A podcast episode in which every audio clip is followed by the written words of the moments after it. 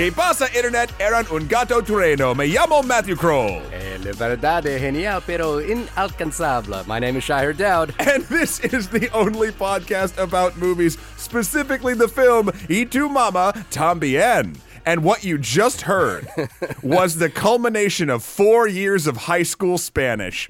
And granted, it was redacted years ago, but we did fine. Luckily, Shahir, buddy, pal, amigo of mine, we are not alone on this journey of butchering other people's languages. We are not, and I am very thrilled because when I thought about the, doing this movie, by the way, just before we get started, we should acknowledge the fact that this is episode 350 of the podcast. I don't believe that. that Yeah, that is, that is true. So, so I was excited to do this particular movie as a sort of special bonus, you know, like uh, looking into the sacred cows of the movies that we love, kind of thing. Uh, because there's no other reason to do it other than it, it celebrated its 20th A- a- anniversary a little bit yeah. while ago. A trace, a, a, a tres cincuentos. you know, how would you say 350? Trescientos cincuenta? I Is that- I- the, the person who is in on who's waiting on the other line for just to patiently waiting for us to introduce him is Mark Pagán, who is the host of Other Men Need Help and has also joined us previously for the episode about Burt Reynolds and his Burt Reynolds and his private parts in White Lightning. Mark, thank you for waiting patiently as we butchered Spanish, did a rambling introduction to Y Tu Mama Tambien, and had you sitting in the wings while we while we celebrated our 350th episode. But I couldn't think of anyone I wanted to talk to more about this film than you. How are you? I'm good, thanks. I'm I'm curious now to see if we can find connective tissue between this movie and White oh. Lightning. I think it exists. Oh, I'm sure. So, it, if not for the fact of the road, th- there are vehicles involved. Yes, sweaty and Yeah, lots, of sweat. Oh yeah. But sweat and vehicles. I will say I prefer the sweat in this movie than in White Lightning, which felt sticky. The sweat in White Lightning felt very, very sticky. That's right. You say that- Yes, sticky and racist. Mark, you have uh, the podcast uh, "Other Men Need Help" has been continuing for a while. It is one of my favorite go-to listens uh, whenever I'm out uh, on my daily walk. Um, I am curious. You recently had an episode about Halloween movies, and I'm wondering, uh, as we have just left the uh, Augie Doggy days of October, uh, did you get to watch a bunch of Halloween movies this year? I did. I did. So I there was a number we have like most people now we have uh, just an insane amount of streaming channels, but I'm still collecting physical Same. Right. media. I picked up picked up the habit again during the pandemic. Um it was sort of like off and on Yeah. for years, but it's just like gangbusters.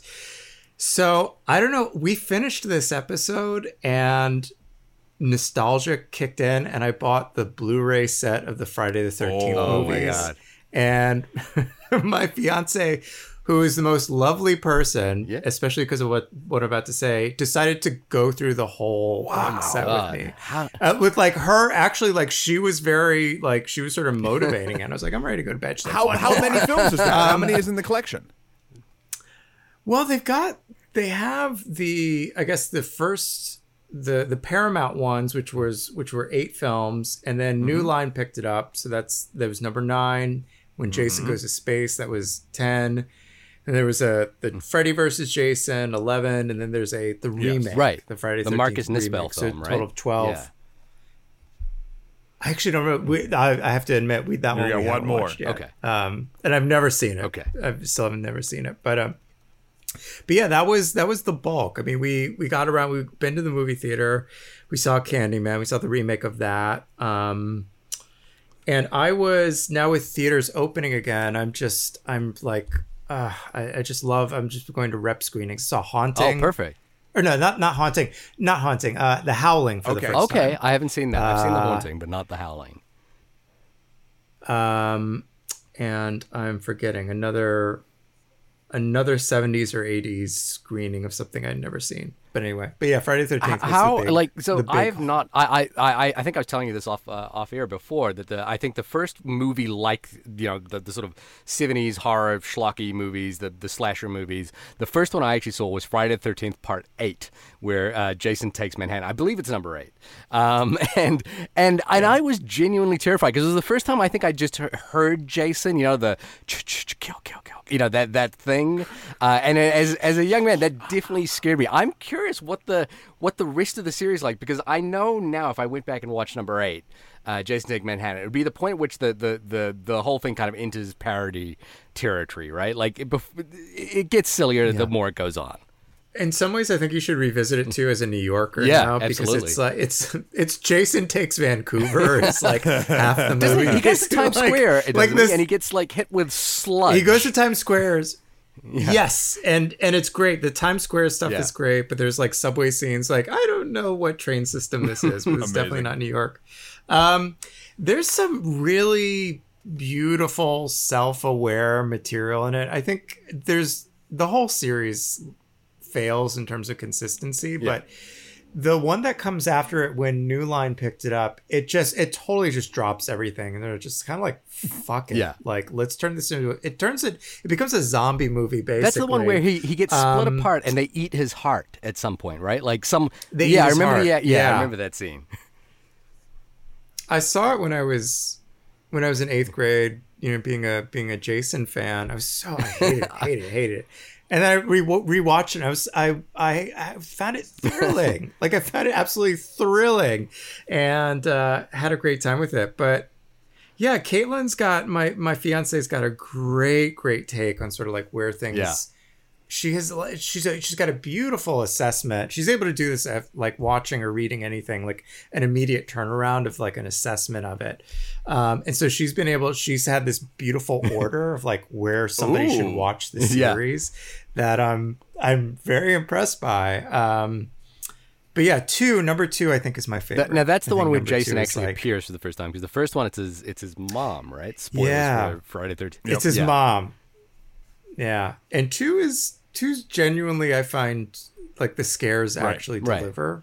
Um, and he's he's a he's a creepy. He's a, a, a you know a creepy ghost Yeah. in the woods Yeah. like that. That the use of of him in that way is, Now- just great. It just Now, let just me ask really you this. Uh, you know, you said that the second one was your favorite, but like Freddy versus Jason. Where does that fall in your pantheon of enjoyment? Because I st- I I think and maybe I just like the schlockiness of it, the self-referential stuff. That's one of my absolute favorite monster movie movies of all time because it is so self-aware. Uh yeah. I I also like Jason Goes to Hell. I saw in the theater with a buddy of mine. We, I don't. It wasn't that we were gonna walk out. We were pissed. We were like, "What the fuck was that?" but I haven't seen it since that screening, whenever that was in 2003, and I watched it with Caitlin, and we were Yeah. same thing. I was like, "This is phenomenal." Right.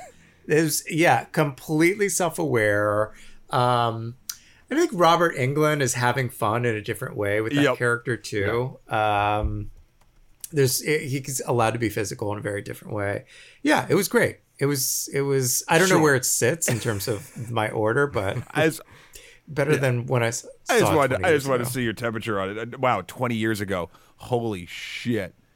Yeah, I know. We're, we're Oh, all know. very old now. Wow. but, well, uh, actually, the movie that we're going to be talking about is, is about 20 years old as is well. 20 years old. This- Wait, so Yeah. this film came out the same year that Freddy versus Jason came out? I think I'm off by like a two years or something. I think Freddy vs. Jason might have been 2003 or 2004 or something like that. So 2003. almost 20. okay, years. close, close, close, close. Yeah, Okay. yeah, yeah. yeah. Uh, Mark, I, I was reading an interview uh, of you today just to kind of just see if there was any little tidbits I could find, and there was an interesting thing, and I feel like I know this piece of information just having talked to you, but I know, I, I- and, and correct me if I'm wrong, but I one of your favorite movies is Raising Victor Vargas. Is that correct? Uh, yeah. Yeah. I'm not sure where I picked is. that up from, but I was thinking about that in relation to this movie and then your podcast and and what I think you you know what I've found that I think you're interested in. And there was something about when I was thinking about who we could talk to about Y Tu Mama Tambien that that you were sort of just a natural fit for it.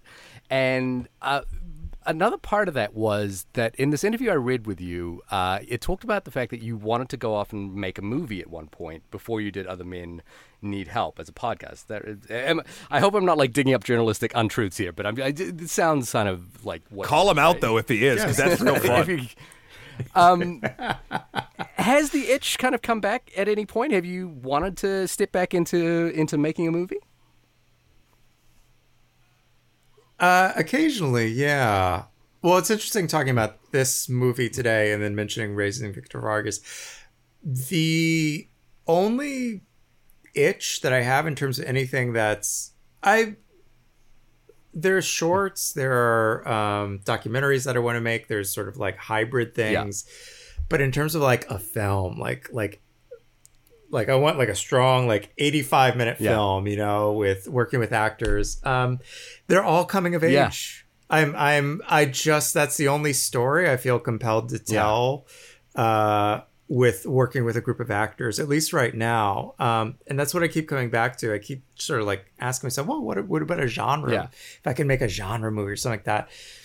And um, I'm fascinated by, I guess I could say, like the genre or subgenre of coming mm. of age. I think it's like it's a really interesting um, it says a lot is a lot of interesting things about an era, but it's also it's an interesting mm. export. It's like an interesting American export, mm. and I think things like like this film is a nice response to like the omnipresence. It's so interesting. I'm going on a total no, tangent do, now, but it's do. so interesting over the years, the last 30 years, you know, traveling or, or being in the world and seeing like the 90210s showing up in hmm. Greece, mm. like watching that like on a TV station in Greece or like uh, the OC or um, or Stand by Me, being tra- yeah. you know being and visiting my family in Puerto Rico and seeing that and like so how how powerful the coming of age narrative is and how much like there is there's a certain sort of archetype of American coming of age that has that's been like the export. Mm. And so it's nice. Well, I'm so fascinated by this by the the millennium and sort of how certain some films were starting to. Res- mm. I don't think Cuarón was necessarily like deliberately responding to coming of age cinema uh, from the United States, but to go back to the original question, that seems to be what I'm compelled to talk about if I were to have a budget yeah. and work with actors. It, it, seemed like an alignment that I, I just I couldn't quite articulate, but I felt like it was uh, it was because of having listened to the podcast. It felt like it was an alignment of, of your natural uh, interests. I think.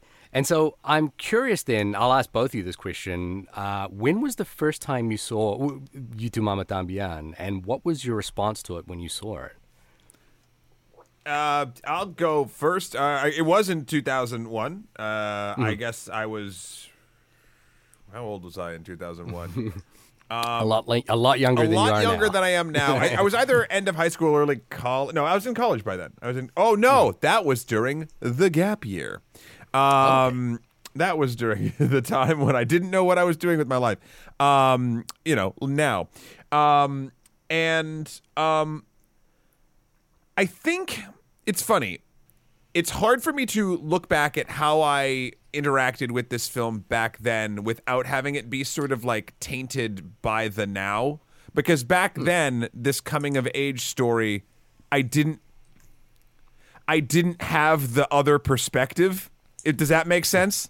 Like I didn't have the other end of the time tunnel.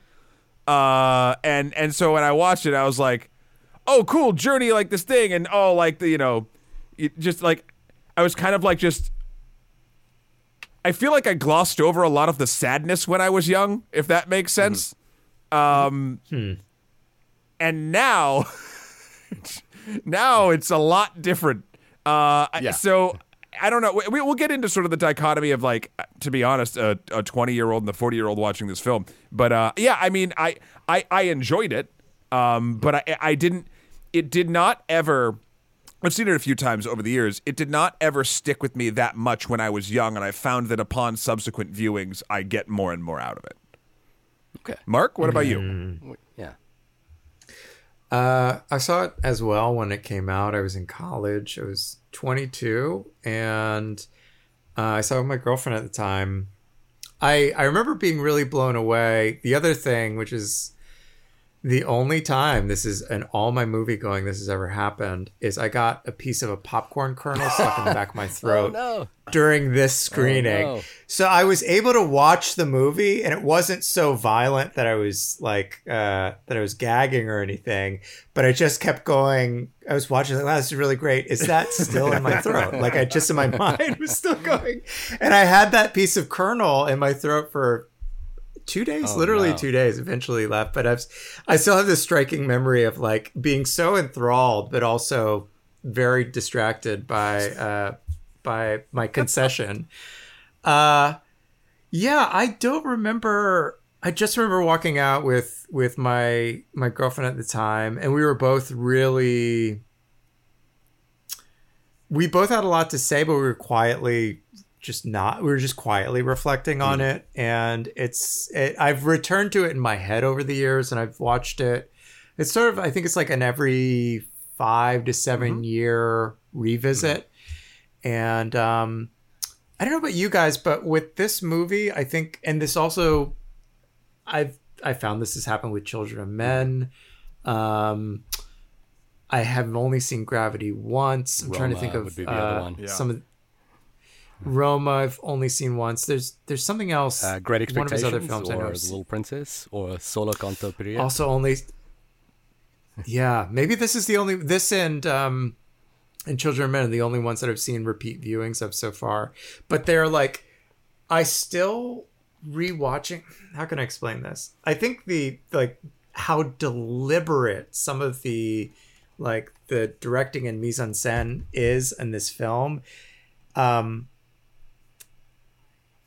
I have such immediate like I have such immediate recall mm. of the scenes like even from that first viewing like it just feels it feels as immediate as when I watched it 20 years ago. I don't know how to explain it. There are other movies in which I'll I'll see it and I'll be like, "Oh god, that's right. This shot is amazing." But I I even from like seeing it 5 years after the first time, I could I predicted mm. and I mean that as like a in a very loving way for whatever the the effect that the movie creates. But yeah, uh, it stuck with me. It still it it rings in my head um, every so often. So for me, I um, I was in college as well. I think Mark, you and I are probably around the same age, and um, uh, I was writing for a local newspaper at the time. Might have been a student newspaper at the time.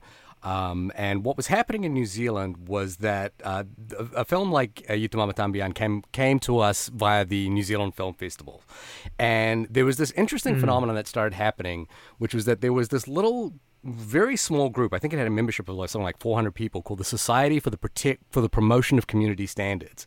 And what they would do is that they would basically read the synopses of the whatever movie was coming out in the film festival and pick which ones that they thought were going to be offensive or distasteful, and they would basically there was a mechanism within the legal framework of New Zealand censorship so that they could challenge the the rating that a film had been given, and effectively that challenge because the film was only coming in for a short period for the film festival, that challenge would mean that that film would have to be excluded from the film from the film festival while it was being reviewed, and so they basically enact, used this legal mechanism to just get rid of movies that they thought that they were, were going to be offensive, and it became kind of a sort of cause célèbre in New Zealand for like a- actually testing the censorship model in New Zealand, and they picked on. Um, we talked about this in our Titane episode. A lot of films from the the new French extremities, films like Irreversible, Baise Moi, Twenty Nine Palms, you know, films that were sort of uh, featured extreme violence or sexual content.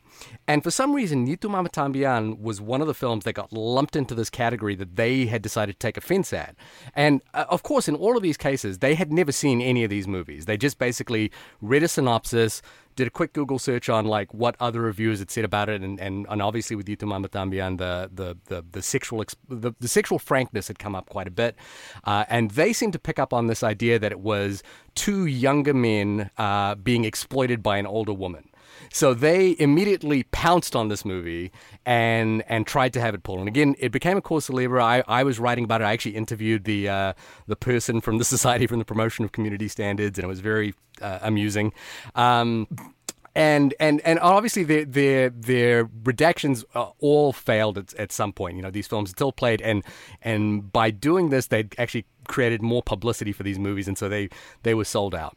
And so I went along and I saw a bunch of all the new French extremity films like Irreversible, Baise-Moi, Twenty Nine Palms, and I thought, you know, I I thought they were all pretty good. You know, not quite my cup of tea, but I and I went to see Y Tu Mama Tambien, not knowing a lot about it, and I will say I I I. I remember it so vividly that I felt like I staggered out of the movie theater. I was so blown away by this movie. When I think about uh, the reason I wanted to do this movie is this movie is a sacred cow to me. Um, when I think about the mo- when I think about movies and the passion I have for movies, I think about the experience of watching this movie in particular. There's a few of them over the years that that you know I, I will remember as well, but this is one where this was a transformative movie for me. Like I walked into this movie a different. I walked out of this movie a different person than the person who walked into this movie, because it it it it gave me this sort of wild energy for what movies could be. And it made me passionate about the medium, and it made me passionate about the types of stories that I thought were interesting and the types of stories that I thought were worth telling. And this was just one of those movies that kind of transformed my life in terms of, you know, like if you listen to the podcast, you know, I love movies. This is one of the reasons why I love movies, is this movie. Um, I, I was just floored by you know like Mark like you were saying the the sort of the the the intent with which scenes are constructed but simultaneously feel like they're just caught off the fly you know like they, they feel so uh, al- every scene feels alive yet entirely constructed at the same time and the I, I remember the, the the moment that the the sound went out and you know like you you're sort of like, wait, what happened? It's in the first five minutes of the movie. The sound goes out, and then all of a sudden there's this narrator explaining like a kind of almost novelistic context to what we're seeing on screen, and that novelistic context carries through into history, into politics, and I just remember going. I didn't know that was possible. Like I didn't know that you could do that, and I didn't know like up until that up until seeing it in this context, I only thought books could do this. And I didn't realize that a movie could fire off in any direction this way. And so I, I, you know, absolutely unabashedly love this movie. And I, to the point though, like there are movies I love where I'm happy to revisit them because I love breaking them down and I love thinking about them and and and, sort of um, dissecting them. This is a movie I'm always afraid of watching again because I'm always afraid that of of diminishing the power of that first screening and I have I've sought out screenings of this. I've gone to I, you know whenever it plays in a movie theater, I always go to see it. Um, and but there's always this little part of me that gets a little bit afraid because the person that walked out of that movie theater loved movies so much and wanted to make movies. And what if I see this movie again and I don't love it as much? And that always terrifies me. I watched it again a couple of days ago and, and there's nothing to be worried about. I was I was enraptured by it like all over again. And I just fell in love with this movie all over again, and I couldn't like. I, I was just I was the joy of watching something that's so good that it just makes you happy in every part of your body. Um, so that like that's kind of why I wanted I, I wanted to talk about this movie because I wanted I want to dissect that feeling a little bit, but. I, you know, like, eh, eh, and I'm eh, the movie's not about criticism. I think there are things to work on with this movie, but I love this movie so passionately. I think it's his, I think it's his best film.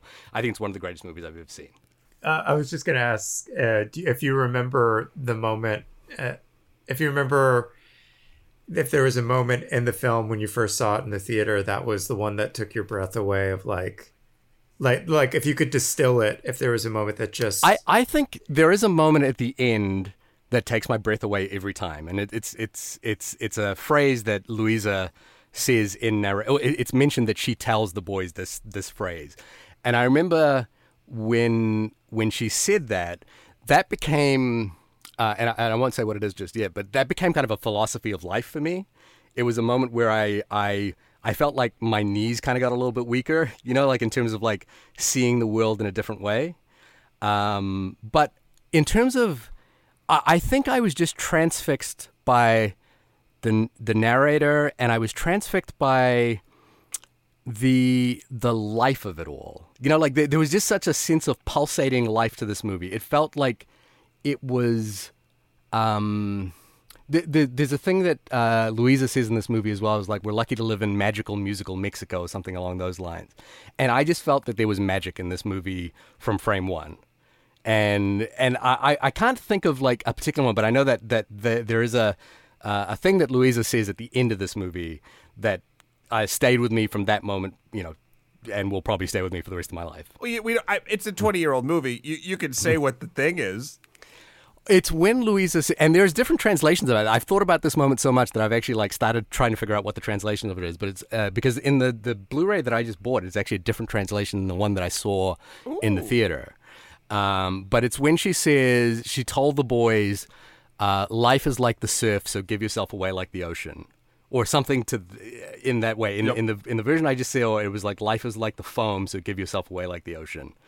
Um, and then she walks into the water and i just I, I there's something about that that just took my breath away I, I wasn't expecting this movie to kind of go there and it and yeah it was absolutely mesmerizing. This is this is kind of fun because Mark, uh, you've only been on the show for two of the 350 episodes, where I have been on for 349, and and and I will say that the sheer level of youthful exuberance I think that we've just heard Shahir Dowd uh, talk about this film is something that does not happen often. He's talking about this movie like I talk about Scott Pilgrim, which is weird.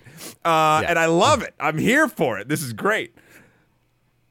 Tell us matt before we move on to actually i, I felt like i've got i've, I've taken us a whole down, down Oh, should I knock it? Should I knock this down a peg view? Should I read the IMDb synopsis for you? just tell just tell us what it is for anyone who may have come this far uh, and not known what this movie is about I know how much you love me doing this. Side note, Nando and I on the show last week, uh, check that out on Eternals. He's another IMDb friend. He does the same thing. I wish you were there for that. Anyway, Y Tu Mama Tambien is, as um, whomever is the writer of the IMDb movie description pages, is as follows. In Mexico, two teenage boys and an attractive older woman embark on a road trip and learn a thing or two about life, friendship, sex, and each other.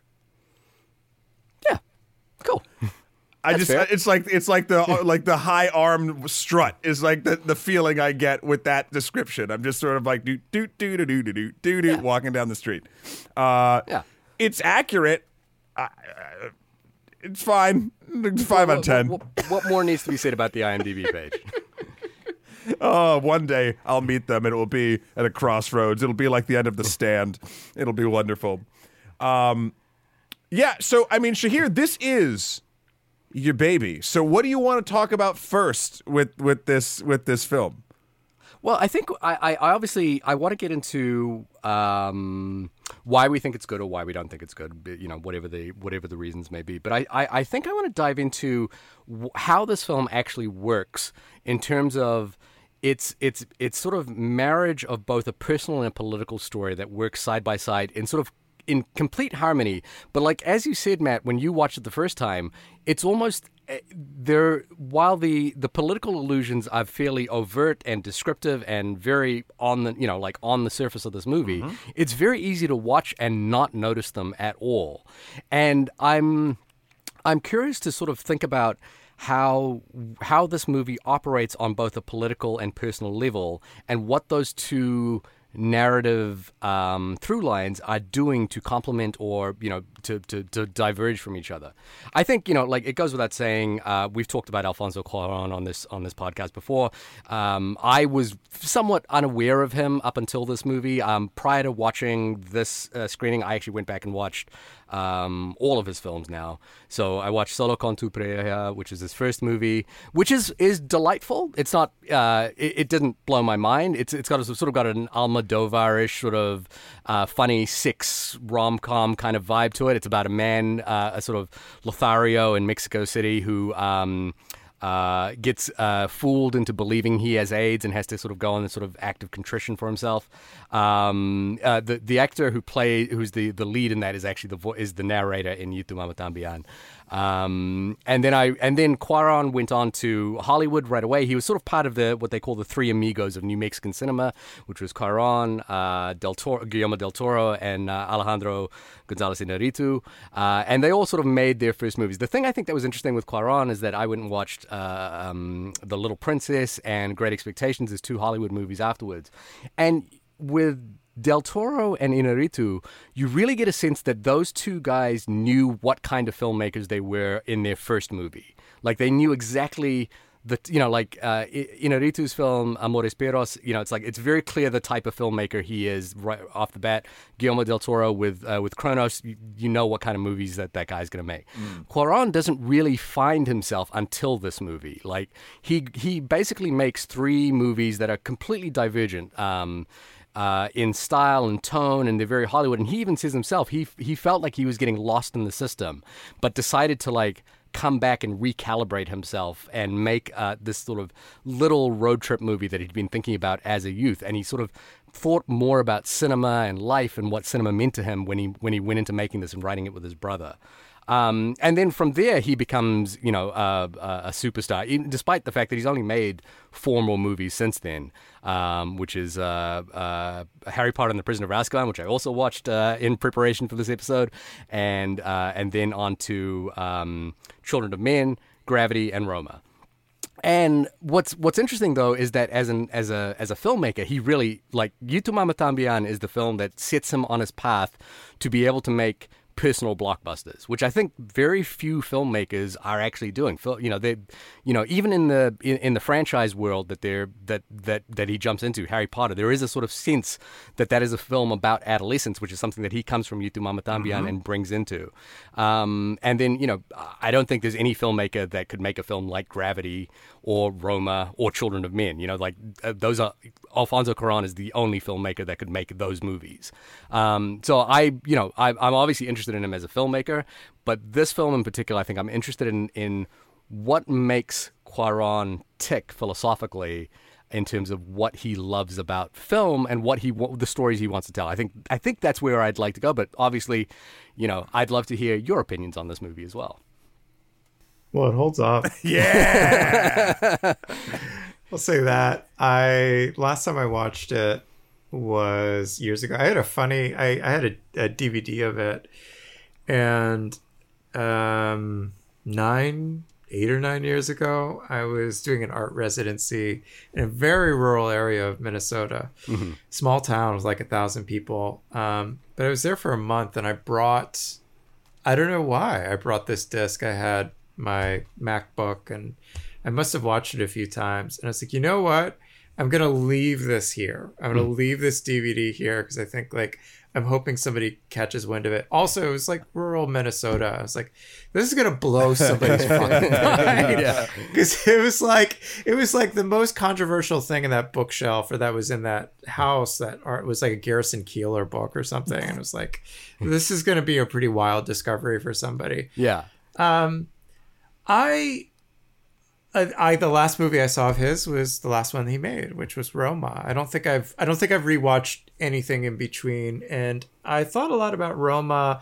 What is successful in this that I didn't think was successful in mm. his in the like the bravura-ness of Roma, mm. which I think unfortunately there's mm. going to be some comparisons. I think some of the unfortunate comparisons because they're going to be in his home country. Hmm. You know, these yeah. like these two films sitting side by side, and these two films that potentially audiences may project a level of autobiography. He's he's acknowledged, yeah. I, I, believe, more about Roma being being a bit more um, a bit more true to his upbringing yeah. versus something like this where there might be aspects.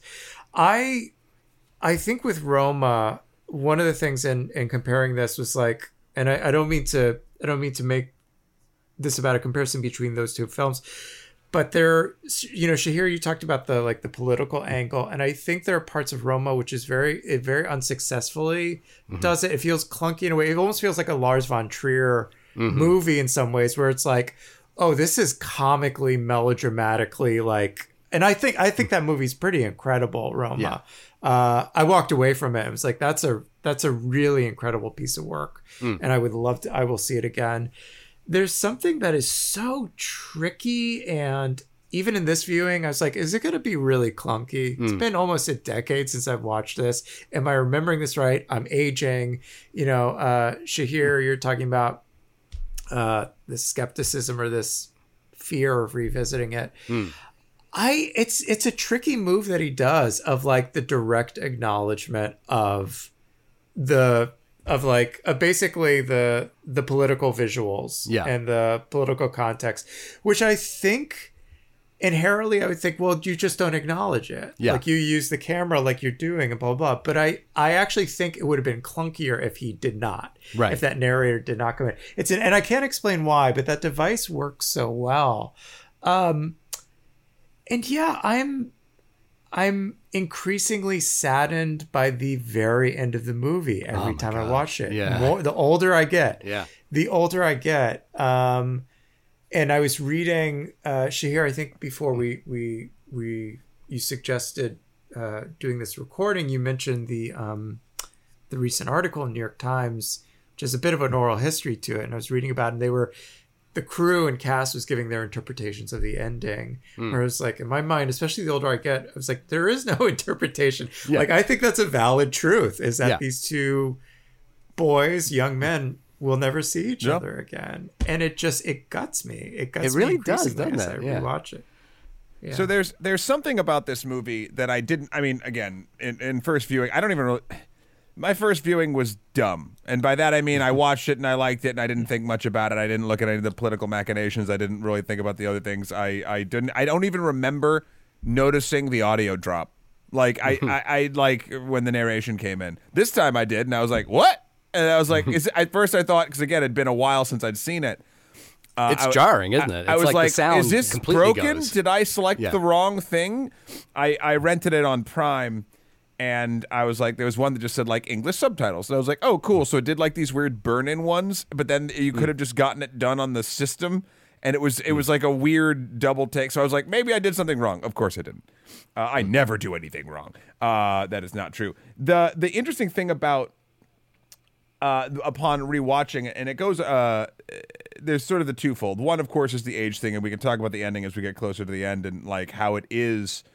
The, the f- fuck, gentlemen, the march of time does not stop for anyone. But that's not really where I think this movie totally shines, though it does there.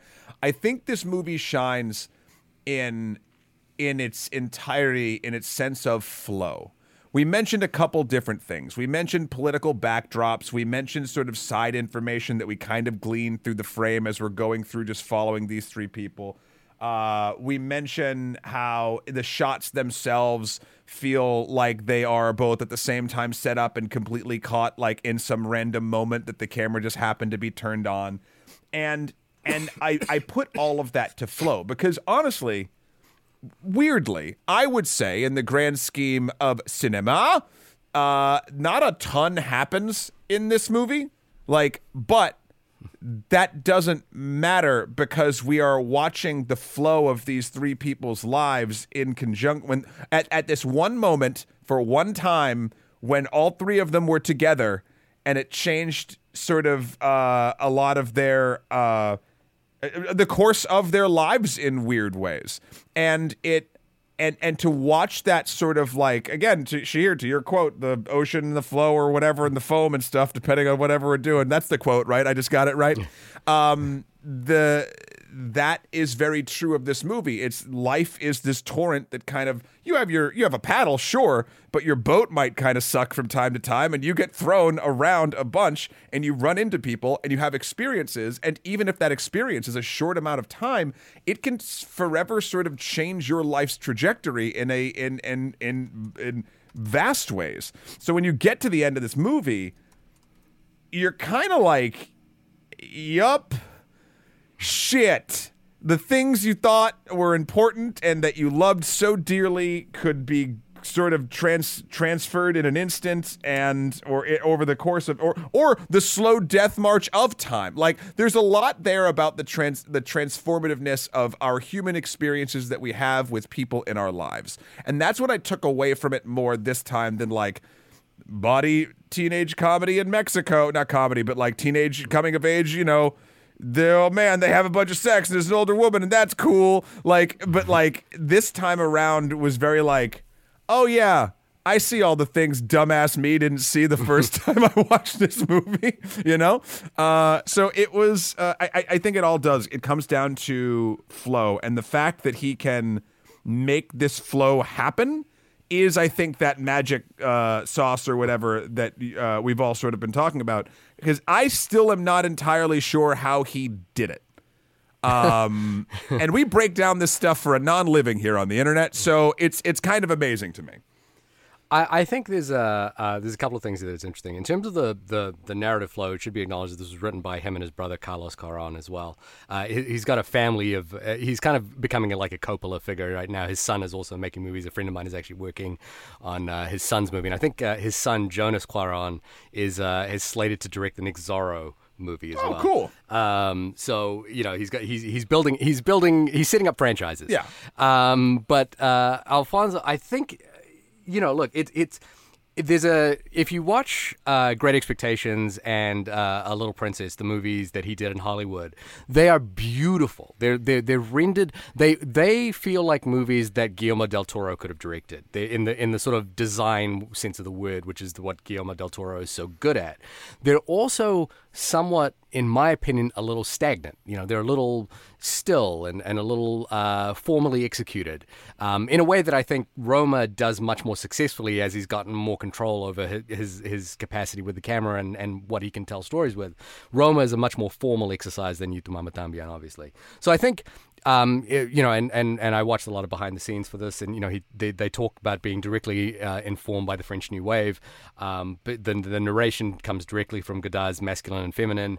Um, and even the way he uses the camera. And, and I think he and uh, this is also the point at which uh, cinematographer Emmanuel Lubezki, who uh, Chivo, as, as, everyone has called him, and who has worked as well in Hollywood, um, uh, you know, he's worked with the likes of Terrence Malick uh, since and still works with uh, Cuarón, except for in Roma, um, sort of forms his naturalistic style, which is that it's based upon um, real location. It's it's almost like you mentioned Lars von Trier a second ago. It's almost like the dogma approach, which is that the locations are real. They're not dressed. They they don't change them very much. The lighting sources are very much the lighting sources that are in the scenes that are probably augmented some way behind the camera, and he just lets the actors tell their stories, and there's an immediacy and an urgency to it um, as the characters move from scene to scene.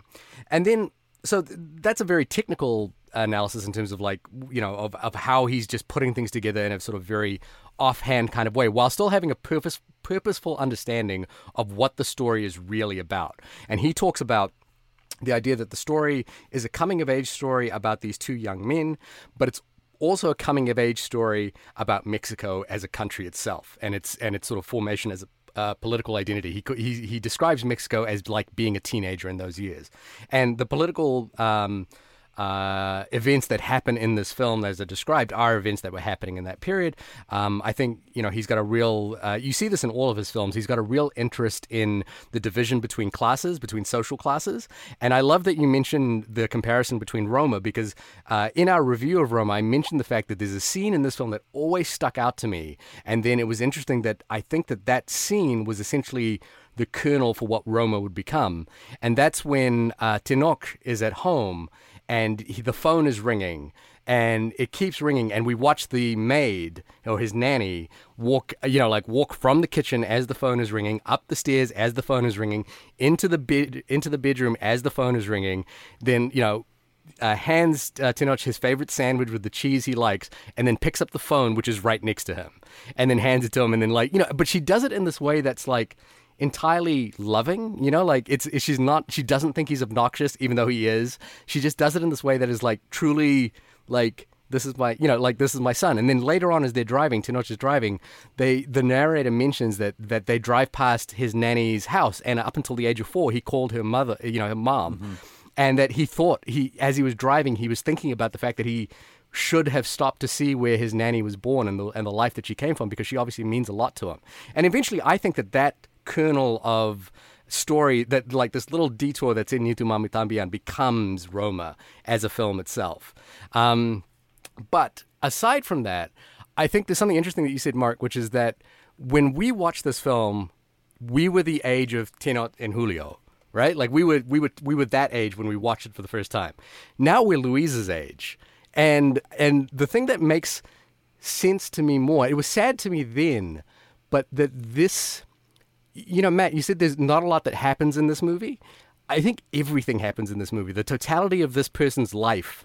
Well, that was kind of my point. movie. So much can Yeah. happen in, in so little is kind but, of the but, thing. But for her, like, and and we did we we reviewed uh, Citizen Kane um, a few months ago, and we I reread Pauline Kael's essay about Citizen Kane, and she talked about how an interesting exercise is to think about the lives of characters when they're not on screen. And do the, you know, like, do in a movie, do you feel like the characters have a life when they're not on the screen? And this is a movie where I feel like there's a whole other movie after Julio and Tenoch leave Luisa, you know, and she spends the last five days of her life um, jumping from island to island with Chuy and his family.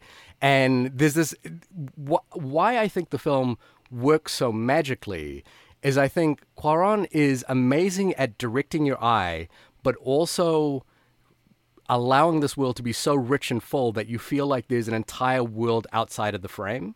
Like the the story of uh, when Tenoch and, and Hul- when when they're driving along, and they drive past this sort of um, this uh, there's a cross on the street, and, and the narrator says if they'd driven here 15 years earlier, they would have driven through a dust of chicken wings uh, or a dust of ch- uh, feathers, and then they would have seen a body and then a mother, were, you know, cradling her child next to it, and then that story becomes kind of this kernel of the story of globalization that Chuy, the fisherman that they pick up at the end, becomes a part of. You know, he's this fisherman who the, the most tragic thing that for me when I watched it this time around wasn't that those that Julio and Tenoch wouldn't wouldn't um, see each other again, wasn't that Luisa died, even though these, these things are terrible, but it's just this detail that I hadn't figured out or hadn't clicked onto this time was that Chuy would never fish again.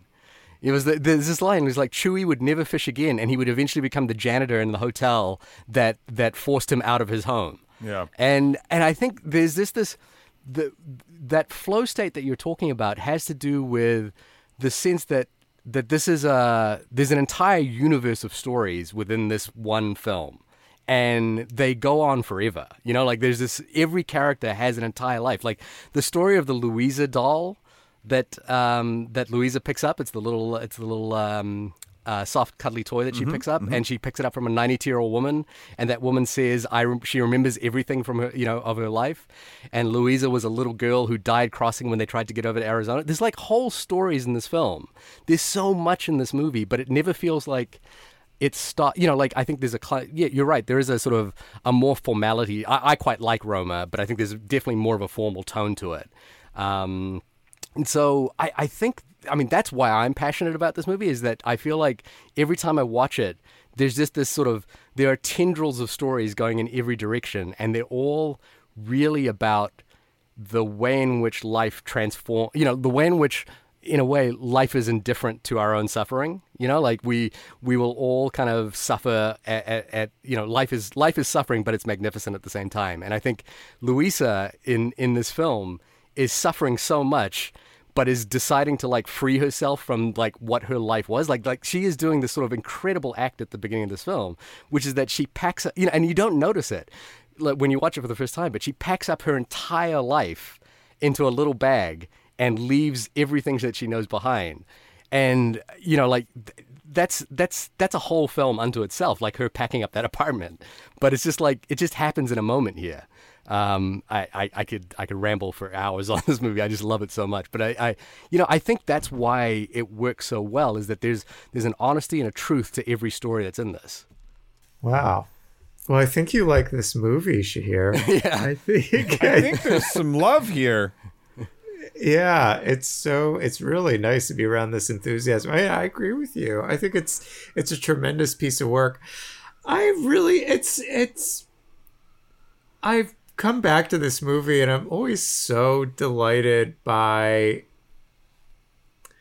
um I think even when I rewatched Children of Men, I had this reaction too. Like, it's very impressive what you're watching filmically, Yeah. cinematically. Oh my it's God. like, oh Yeah. my god, this thing has been going on for five minutes, and like Yeah. the choreography. But but but the the other thing that's growing with my revisits to this and some of his other films is like Oh, he's so. Oh my God, he's good with actors. Yeah. like, he's incredibly good with actors. Like, and especially this. I mean, the not only that, but like his level of observation. I don't know. I don't know how he works with with um with his team and his performers, but like, oh God, those shifts. Be, you know, just the the um the like bravado of that age and then those shifts into like the squirmy insecurity that happens. It's like it ah. feels so lived in. I'm i'm just every time i rewatch it i'm very very impressed by it. And like the little details i get fix i fixated on Tenoch being the one that vomits Yeah. after Yeah. uh, after the evening. Yeah. But there's like a in my mind, there's a predict. I don't know why it is, but I'm like, of course he's the one. He has to be the one that vomits. But I don't know why that is. I can't explain why that is. The scene. I have an like, answer. I, I just have an the- answer for why that is, but continue. um the party just the the the the the the the girlfriends leave town and they're at the party and there's like all this like the build up that they're you know all this stuff's gonna happen just like the beautiful observation just them in the like the corner just you know on ecstasy and just being just in, in a lot of ways you're just watching losers you know you're just Yeah. watching these two losers um I I dislike which uh, them. the film isn't judging like them. I dislike Yeah. them. It, it, it, I, sorry to sort of jump in, but like that was something I noticed too. These are two characters I do not like, but Yeah. when you peel when you peel away the bravado, or when you sort of peel away and you sort of get into uh, what makes a person a person, like you sort of get under the layers, and you're like, ah, even people I don't like actually have a underlying humanity and like are are actual are actual non-garbage people. Like there, there's there's a way to sort of look at this in that sense. Like there's nothing about them in the first 30 minutes that endears me to them at all. I'm like these are the kids I didn't like when I was young and these are the kids that I do not like now. But when you get through it, I find it kind of a beautiful exercise to be like, I mean, you see the vulnerability, Mark, that you brought up, of course, in those moments when they're either being in sexual uh, situations where they are not used to, and they're trying to be bravado, and then they absolutely cannot do it, or or the or the the scene at the end when all three of them are together, etc. But also, like, even in the moments when like the, the conversation they have at the party at, at, at uh, what's his head's father's party when they first meet Luisa, uh, the way they're talking to her and the way that their like body language is with her, I fucking hate. I hate it so much. And then, yeah. but then there's moments. Let's even c- contradict that to when they're all sitting around, even just drunkenly, like having a, a very uh, what some might consider crash conversation, uh, crass conversation with one another at the at the tavern at the, near the end of the movie, right? Like they're two very different things by people who have now opened themselves up to one another, as opposed to in Luisa's case, the party she's very shut off, and in in the in their case, they're coming on real fucking hard in creep ball, and now it's just they're together. They've been through stuff. They're human beings interacting and like I feel like they're they're people now that I'd be like, oh yeah, I would want to talk to these people, as opposed to before, where for multiple reasons, either because a I would read Luisa as like, well, she doesn't really want to talk to anybody, so like I don't want to bother her, and or the two guys would be like, Jesus Christ, these fucking assholes, like like it's just interesting to watch that transition happen, and then that's a nice realization about people in general for me. I think. Um, I, I think the movie's observations about class are really astute, and it sort of it, it dawns on me that they were obvious from the first time I watched it, but they they they grow more obvious the more I watch it. Um, in terms of like the way I, this so this is one of my favorite written lines of, of narration I think from any movie. And, and I, I tweeted about this the other night as well. There's a shot in this movie that I think is one of my favorite shots from any movie as well.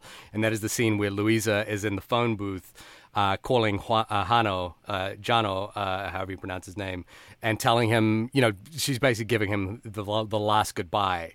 And in the reflection of the of the um, uh, of the of the phone booth, we can see uh, Julio and Tenoch playing pool, and they're sort of ecstatically playing pool while she is basically uh, her life is kind of devolving in front of you know eh, by the moment, and I and I just think that like the the the sort of idea to capture that in one moment and let it play out and, and kind of just have it evolve over time is really stunning. Uh, and is probably one of my favorite shots in all of cinema. Uh, but there's a line that um, the narrator says about Julio and where Tenoch, Tenoch uh, where he says, he says, uh, whenever Tenoch went to Julio's house, he would lift up the toilet seat with his foot. And whenever Julio went to Tenoch's house, he would light a match after he went to the bathroom. And you get this sense that, like, these two people, while being the best of friends who do everything together, who are inseparable, have a real acute, or, or at least Cuarón has a real acute understanding of the two different levels of class that these two people are in, uh, in terms of uh, they're both their political and economic class.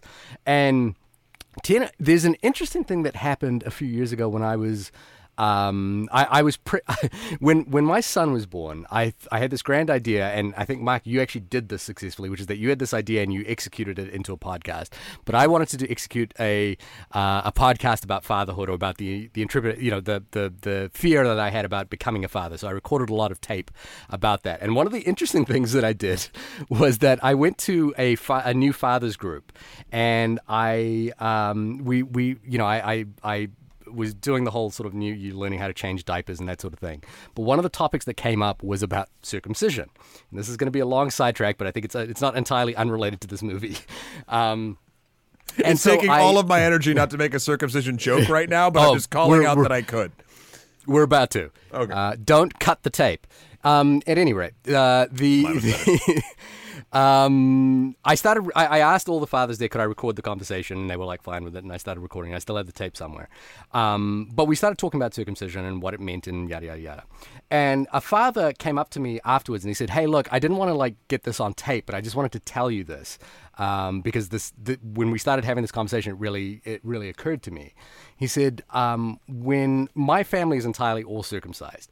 And my but I I went to a, a sort of preppy Jewish summer camp uh, where everyone was circumcised, of course. But the the janitors the janitor's son was allowed to come to the camp as well. And so when we went into the shower, he was the only kid that was uncircumcised. And so we uh, he said in my life I've always associated people who are uncircumcised with being of a lower class.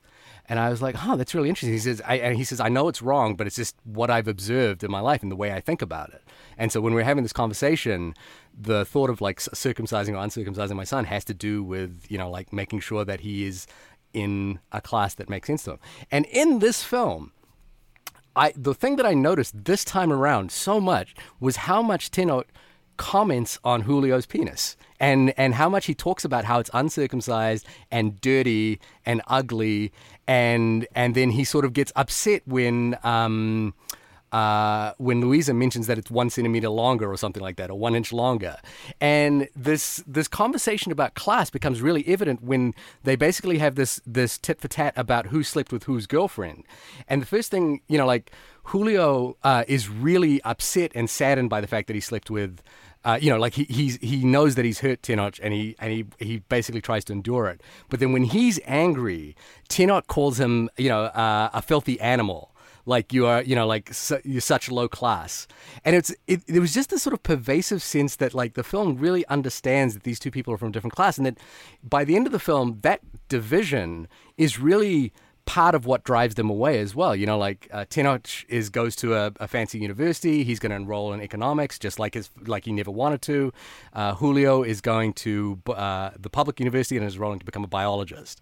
And it's just, the the the film is so acutely aware of class, even in those little details. Like there's these little scenes where they're basically goofing around in the showers, but it's like there's there's a really sense. You know, like it, it rang true to what that gentleman in that men's in that fathers group said to me about about what he thinks about class and circumcision. It was just, I, I, I just like, there's so many little details that are so acutely observed. And, and I, I think, Mark, you asked that question. I was like, how does he work? I, I, I remember when I met this Iranian man uh, years ago, as an older gentleman, and he had, he said this thing to me that, that always stuck with me. Uh, he said, uh, great filmmakers are like philosophers.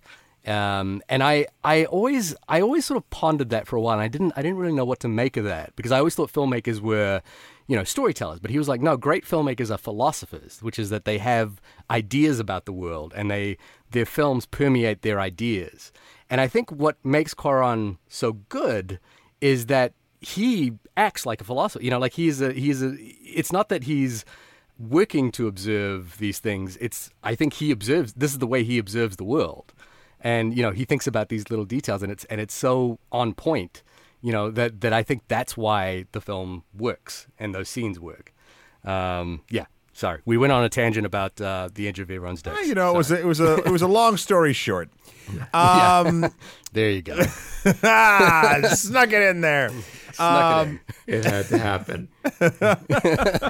No, I, I like that. I like that film. Great filmmakers are philosophers. Although I, I think I, I do a caveat. I, I- I think I don't think all great filmmakers are philosophers. I think that great filmmakers can be philosophers. Like it all depends on what kind of film you are making. Um, th- this I agree 100% with that sort of analogy. Um, but like I don't know, there's too many movies I enjoy that like it's not for their philosophy, if that makes sense. Um, but regardless, um, I guess you know as we as we've been chatting about this film for for about an hour and and and this is by no means a, a, a slight whatsoever shahir you have you have you have dominated the conversation because Yeah, I, I, I apologize. no, I feel no, like no, I no, have. no. Well, Yeah. I, I actually really appreciate it because um, it's so lovely to a hear you so pumped about a movie, but b just sort of like latch on to things that even on this viewing that I had not. Um, Hmm. It's funny. Again, I go back to flow state for me.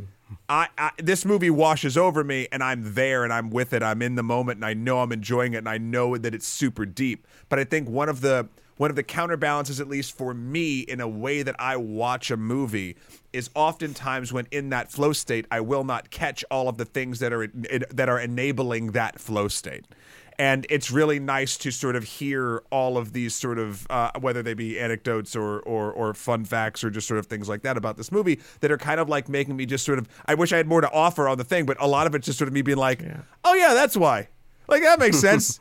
like, uh, uh, Mark, what what about you? Are are you are you as enthralled with Shahir's retelling of this as I am? I think you gave a great intro, or you gave a great, great reaction to hearing Shahir start to the the boyish energy after 350 episodes. So that piqued my interest in a way where it's like I'm gonna shut the fuck up a bit here because I Sorry, do I'm want, so to sorry, let guys. this I'm so roll. sorry. No, no, I don't don't mean to say this to make you feel bashful at all. Um, no, I. It's very rare that you know. It's rare that I'm doing episodes like this. You know, you guys have been gracious enough to have me on twice, but I'm not. I'm not talking about films uh, and films that I love all that often on on podcasts, and I'm also not on the receiving end of hearing somebody's unbridled enthusiasm about something that changed their life, like a film that changed their life, which I am 100% all in for. Um, when you guys do uh, Chainsaw Massacre, the, the original Chainsaw Massacre, I will take Shahir's All role. right. I- it- uh, it- that will, movie also changed my life, by the way. I love that movie. that- You can't have Uh, two Shahir. is- Let Mark I can't have, have two. one. but yeah, it's you know I'm I it's really it's it's in some ways it's rewarding for future watches as well because there's going to be an element of there's going to be an element of me watching it through you a little bit Shahir like and uh and I think as well this communal aspect of like this it's it's also the three of us watched it on our first viewing uh, when it came out, and that's also something that's really special with this conversation. It's a 20 year piece of media. We all saw it at roughly it sounds like the same sort of era of our life, and you know how this continues to continues with the chapters of our life. Um, yeah, I uh, I had this is a very random thought. So so stay You were in this here. father's Very, very group and random. talking about circumcision. Um so we talked about the end feeling, you know, there's there's a melancholiness to it. There's a heaviness to to the ending. It's it's it's gutting in a lot of ways, and it continues to, to be gutting as the years go on. Uh, this time I watched the ending, and uh, just in terms of the timing, the credits, the music, I was like, the end of Departed. I don't know why, Right. but it's just like, Yeah. I like for some reason, and I know I'm not saying that, and that like if you watch The Departed, you'll see that Scorsese was trying to do the end. I'm not saying that at Yeah. all, but there is there is uh it just that is a, the immediate reference for me, like oh this is like uh just the timing of everything. It felt uh it felt like a nice mirror. Like I, I would Yeah. love to see those two those two endings. They're very different endings, and I do not have a similar emotional reaction at the end of The Departed. Um, but I, I, uh, I know exactly what you're talking about, which is that it's a quality that I love in films as in films. And the, the the other one, other than The Departed, would be um, an Australian film by the name of Animal Kingdom, and even The Godfather. Um, but I think it's this idea that a film understands that it's you know like in screenwriting you get taught about the denouement and the, and the sort of the resolve of a film kind of easing you out into the credits and these are the the films that we've just mentioned the departed animal kingdom the godfather and Y Tu Mama Tambien don't do that they they completely refrain from that they know this it, it, it's this other quality that that I, I I don't know where I got this one from, but that the best movies are the ones that begin when you walk out the door. And and and and that's I think this is a movie that really does that because this is a movie that like cuts to black and then in your mind you now have to walk out the door with with everything that you've just watched. And and essentially the experience of the movie continues as you leave the theater or leave the sitting room. It, it like stays with you. And when a film is able to do that I think it's it's a it's rare and it's remarkable. You know, like uh, the other one that I remember doing that when I, at a young age that again was transformative was um, David Fincher's Seven. You know, when when it cuts to black right at the end and Somerset says something along along the lines of. Um, Kipling, I, I, I can't remember who the poet was, was like Kipling said, "The world is a great place and worth fighting for," and then Somerset says, "I believe in the first part," and then it cuts to black. You know, it's like this beautiful idea that that that. It, you know the movie continues as you walk out the door. And i and i think that this film does that so well in those final moments because because it, it is a like if we think back to the 99 2000 this is the period of the sixth sense where uh, of the sixth sense where the twist ending is important and has cachet in terms of like what we do. And there's this idea don't reveal the twist at the end. And this is a film where it is more powerful the first time you experience knowing that Luisa had cancer the entire time and that this journey that we thought was the sort of, you know, uh, sexual romp, you know, her sowing her wild oats was in fact not that, but but her basically releasing herself from life as as as, as she has known it for the, for her entirety, and you know, like that that does hit you like, oh, when I leave this theater what am I going to do with my life? Like, you know, like where does my life go from here? I think that's that's this quality that this film has. And this other detail that I'd forgot that I didn't pick up until this time was that how much Luisa's life had been at the service of other people. Um, you know, like it, the, she talks about here how, or the narrator talks about how she uh, her parents died when she was 10 years old. So she raised uh, she was raised by an aunt who she looked after for the last five years of her life. And then she married Jano uh, Yano immediately after. And basically you know there's a story of how um, she goes to parties and all of her friends all of Yano's friends uh, ask her political questions that she can't answer, but she always wants to ask them about like dental questions, and but she never dares to. So she's always been living her life at the service of other people uh, and looking after other people, and you see that quality to her as she's there. Even the even when she has sex with Julio and Tenoch, it's so funny because she's like. You know, like these guys have been talking themselves up in their sexual, conqu- you know, their sexual uh, abilities, and then when you see them have sex for the first time, they're just they're they're literally children. You know, they're almost children. They they have no, um, they have no rhythm whatsoever. The, the, I think the first scene with uh, uh, Tenoch when she's having sex and like they've talked about the finger up the butt and like she her hand is kind of creeping back there, and it's like this. He's just he's not equipped to deal with like a re, you know an actual woman. But then yeah, it's just this idea that everything that she's been doing in this film is is not about having sex or not about like uh, a conquest or anything. It's about walking out of the she, she knows she's going to die so she's walking out of life in in control you know like with more um, w- w- with doing it for herself. And I think that's this sort of like interesting power um, balance that happens in the movie as well. She's in total control once they get back in the car. You know, like she's actually driving the whole thing. Um, but yeah, I, I you know I, I think that that ending when it just cuts to black and he says "chick please" and and then the music starts. It's like it's so good. It's just It's great. It's just amazing. It's almost as good, dare I say, as when uh, Freddy jumps out of the lake at the end of Freddy versus Jason, and it has that silhouette shot of the claw. I mean, it's it's the same thing. It's it's a real it's the real same feeling you get Yeah, from it's, it's cinema as philosophy, right? Yes, Freddy, yes. Freddy never dies. Freddy never dies, but who actually won? Uh, Yeah. Apparently, the filmmaker says Jason Womp Womp. Um, I don't know. Final thoughts on Y Tu Mama Tambien, everybody. I, I dug it. I dug it more this time. I dug it more now that Shahir digs it so much. Mark, what about you? It's great. Um, it will. Uh, it you know coming after Freddy versus Jason. it's a it's it's, it's a hard follow up meal.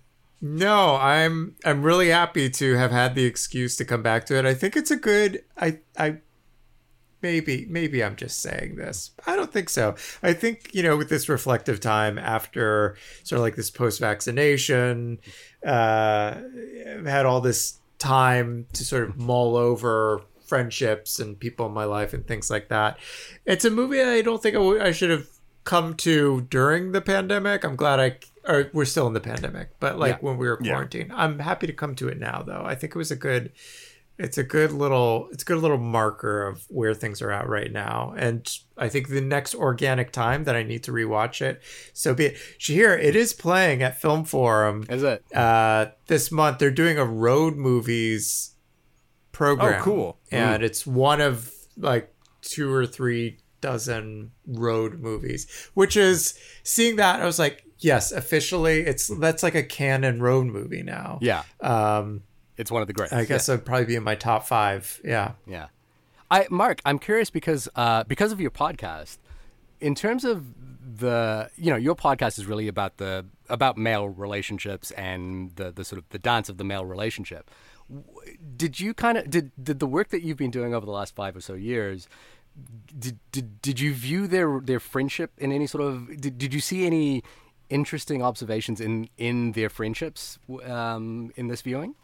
Well, I think you you talked about a few things with the class element. Um, it's really interesting, and the really interesting the internalized homophobia that is explored. I think it's it's done really really delicately. Um, I I am completely enamored with like the the observations of intimacy and those sorts of friendship. And obviously there's like the physical intimacy but i don't know the shared spaces the bonding rituals the like the whole thing you know there's there's the jerking off at the pool but just all the pool scenes all together the the racing that they're doing in the in the pools. Um i just i mean that's that's the heartbreaking i think that's what I with other men need help and what I project onto the ending is the, like I don't know just the way that we we as men and what we do with boys sort of like murder our friendships in some ways because of like these conditions that we put on them these um these ways that we don't trust intimacy as we move into adulthood the ways that we uh, not everybody, the ways that many, the internalized homophobia that we develop, lo- lots of boys develop at an early age, and how that, how that dictates the distance that we have a friendship, um, the distance that you know we, we remove ourselves from certain friendships. Um, I don't necessarily think that they were meant to be friends necessarily. Um, but I think there's a way that they could have found like some uh, a a really really deep like a really deep honest uh, resonant love for each other. Um, that was just sort of like it was on the cusp. If they could have just allowed like the physical maturity to get to a point where they could express those sorts of things. Um, yeah, it's it's something that I'm I'm fascinated by, and I'm I sort of work in my own friendships, my own relationships, but I'm I'm interested in the way that we as adult men the sort of like the Julio into Noches, uh, where that where that is for us 20 years later. Not only just in terms of like the friends that we have, but the ways that we are still those two boys and the ways that we've walked away from being those two boys or what we've learned from being boys like that. Um, yeah, I think it's I think it was like completely that's the other thing I'm just blown away how beautifully observed the film is in terms of like uh, male friendships and there's so much truth in it and the display of it. Uh, yeah. There's a question in the Carlos uh, Aguilar's uh, article in uh, in the New York Times, which was asked, "Do uh, the narrator says that they never see each other again?" And I think in the article they ask all the filmmakers if they believe that is true. Um, do you have a thought about that? I, I every single time I walked away saying they haven't. Yeah. But there's there's part of my just my my realism as well where where it's like, well, it's they couldn't have predicted where we would be 20 years later, but it's like I've got I've got a friend who um I'm convinced stole my identity or was trying to steal my identity. And we had a, we had a falling out. Haven't talked to him Whoa. in a long long time. How do we know you're But not I him? still look Oh shit! yeah, yeah, How do we know Yeah. you're not? There's another Mark Pagán somewhere. Yeah, uh, but I look him up all the time. All the time, meaning a few You times look you a up? You know, there's. Yeah, he, well, he has to. He has to. He's got. If you're gonna, if you, you got to keep going. If you're gonna start with trying to steal somebody's identity, I think you got to keep that racket going. But I think in the world of like our modern world, social media wise, and just Hmm. like the ways that our world is in so, a lot of ways just smaller. Hmm. Um, I think these two men would have probably encountered each other. But I, I like. I'll go with the like. In some ways, the, the strict code of, Yeah. of what they set up for for how uh, how these two two men, two young men, two boys responded Hmm. uh, to this time in their life, and they'd be like, no, you know, not verbalizing it, but just deciding to go the opposite Well, way. I mean, Yeah. it, it, Yeah. it seems like kind of an odd question to ask the filmmakers because the movie says it. Like, what do you mean? Do they see? The movie just told me they don't. The movie hasn't lied to me this entire time. Why is this a question? Like, in this world that the movie and the Mm-hmm. story that it's telling, they say that they never see each other again. It's like, okay, But, but Matt, do you entertain the idea that they could have seen each other? again? no, Like, because the I mean, movie told I- me I they just- didn't. If they, if So they're you're like, strict. You're you're strictly by the text. Well, yeah. I mean, I could also be like, and then they went off and trained tigers. Like who? Like what? Like it- the movie told me the answer to this question. Like Right, but they- but I- explicitly. But there is no answer. It's a rhetorical what do you kind mean? of like. There's no answer. There's no question. There's no. I mean, Quar- Cuarón and, and Carlos, who are the authors of this thing, have, have talked uh, jokingly about like they w- would be interested in revisiting these characters uh, and and seeing if they met up again at the age of That's a different thing. And, and like, In and I'm just saying, like, story that they told, they never see each other again. right, that which is which is correct, but isn't there's a possibility like th- this No, is no, no, the, no, no. the- Would it be the interesting game if of, they of- did? of interacting with with works of art is pondering the questions outside of it right like the movie begins when you walk out the door What like if- do you what- know the authenticity of any of the Oh stories man, that the what if their car told? broke down and they never made it to the beach? What if they actually found a spaceship and it turned out to be uh, the, the the alien in eight uh, was it eight millimeter? No, what's that? Stephen? No, what movie is that? No, or could be sure. Why not? That that works. what I'm saying is, there are things like there are moments in films that are open ended, and you could be like, "Ooh, I wonder." I, I don't wh- think I don't think anyone's suggesting that this moment isn't open ended. We're just I, I'm just saying this. No, no, I'm question that was suggesting it's not open ended. That's what I'm saying. In this film, it's close ended. They close it. They they actually do it. They tell you. Okay. All right. Well, uh, we'll leave This- it closed ended for you. All right. Um, well, I'm going to close out this episode by saying this is the uh, only podcast about the film Y tu Mama Tambien. Mark, thank you so much for coming on and and chatting with us once again. It's so lovely. Granted, it's so lovely to talk to you about Burt Reynolds. But I am very happy to have now continued our our podcasting relationship, and now we can talk about things that are not White Lightning. I do want to see Well, I Gator. hope- Gator was the sequel, right? I do want to see Gator. I I recommend it. Uh, I don't recommend it in the way where it's like Shahir, you were going to be blown away. But I do. You got to be at least be a completist. Yeah, Yeah. of course. But thank you very much for coming on the show. Thanks for having me, guys. Mark, where can people find your work on the internet if they wanted to find uh, to hear more of you? Well, first place is wherever you listen to podcasts, wherever you're listening to this, you can find Other Men Need Help. That is the first thing I'd recommend. And markpagan.com is a website. It's got some info about me. And then I'm on, uh, I'd say most actively on Twitter and Instagram. I'm on both, but have the most fun on Instagram. Hmm. So look me up, Mark Pagán. The Twitter is at the Mark Pagán. Nice. Shahir, when you are not taking a road trip into the depths of your own soul and joy, where can folks find you? You can find me rambling on for hours on end as if no one was else was in the room, and I apologize profusely for dominating the conversation on this one. At my website, www.shahirdaud.com, that's S-H-A-H-I-R-D-A-U-D. Matt, when you are closing the chapter of books and saying there is no more to this story, where can people find you? You can find me admitting that I am wrong about the order we do this outro, but then cutting it out of the podcast for this very episode. Shahir, you were correct over at my website, M-A-T-T-H-E-W-K-R-O-L.com for my life and works. Also, Skeletor, the number four, P-R-E-Z on Instagram, or Emperor MSK on Twitter. Also, please check out the good works we're doing over at Extra Credits.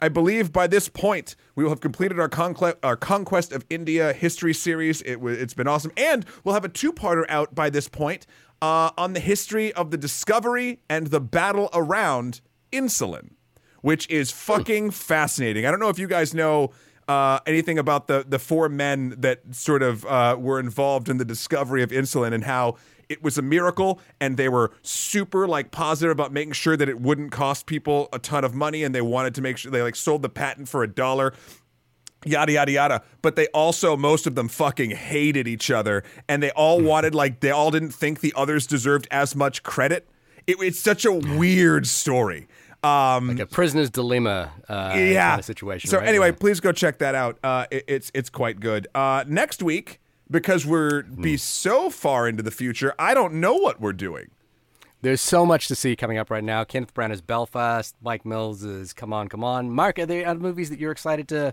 to be seeing that are coming out soon? Yes. Uh, well, you know, I you guys have probably already covered it. I still haven't seen Dune. oh Ah, yeah, we have covered Dune. Yeah. By the time this episode comes out, Dune 2 might already be out. Who knows? that's not true Soho, last night in Soho. i want to see last, Last night in soho guys, very of course, badly Edgar Wright, one of your favorite filmmakers. Yep. yep. Uh, there's so much good stuff out right now. I'm still not quite in the position of going to movie theaters, but uh, hopefully uh, that will end soon, and, and I will break my uh, proverbial movie non-movie going cherry. I don't know what I'm saying anymore. Let's let, let's call it there. Okay. Hey, everybody. have a great time wherever you are in your life. Listen to other fun stuff. Listen to Mark's podcast. Uh, and and then afterward, take a nice long rest and reflect on your life. We'll talk to you all next week. Bye, everybody. Bye.